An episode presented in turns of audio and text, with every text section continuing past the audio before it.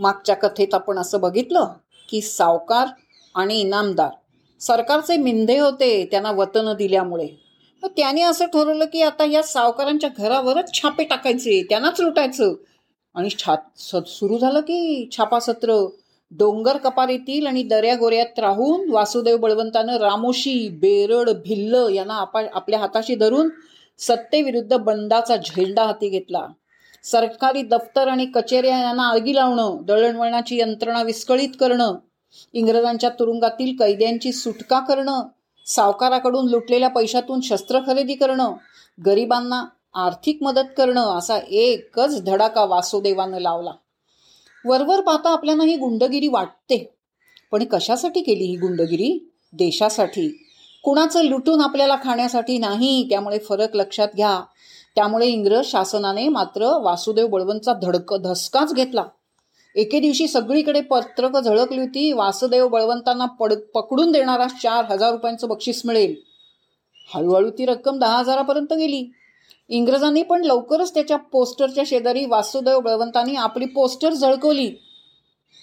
मुंबईच्या governor Richard temple याचं मस्तक कापून आणून देणारास इंग्रज सरकार माझ्यासाठी देणार असलेल्या रकमेच्या दीडकट रक्कम रोख दिली जाईल.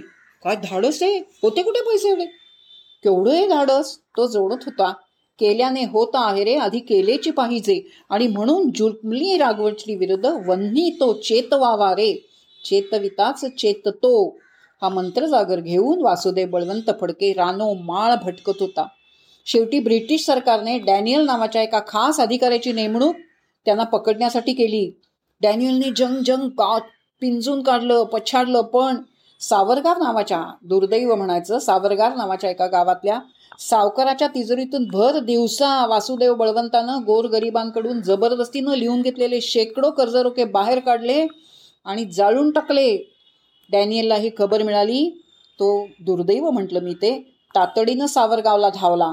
वासुदेव पळवंत तोपर्यंत निसटले खरे पण धूर्त डॅनियलनं अत्यंत चिकाटीनं वासुदेव बळवंताचा माग काढलाच.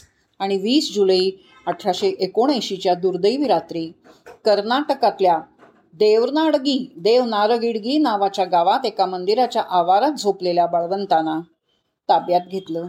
त्यांच्यावर खटला चालवला. अठराशे ऐंशी नऊ जानेवारी त्यांना भारतापासून दूर एडन येथे सक्त मजुरीच्या शिक्षेसाठी तेहरान या बोटीवर पाठवण्यात आलं.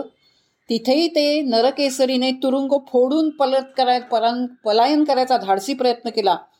खरोखरच भारतीय स्वातंत्र्यासाठी जीवन यज्ञ मांडलेल्या या आद्य कार्य क्रांतिकारकाच्या देशभक्तीला तोडच नव्हती आणि तुलनाही नव्हती सीमाही नव्हती आणि मर्यादाही नव्हतीच नव्हती.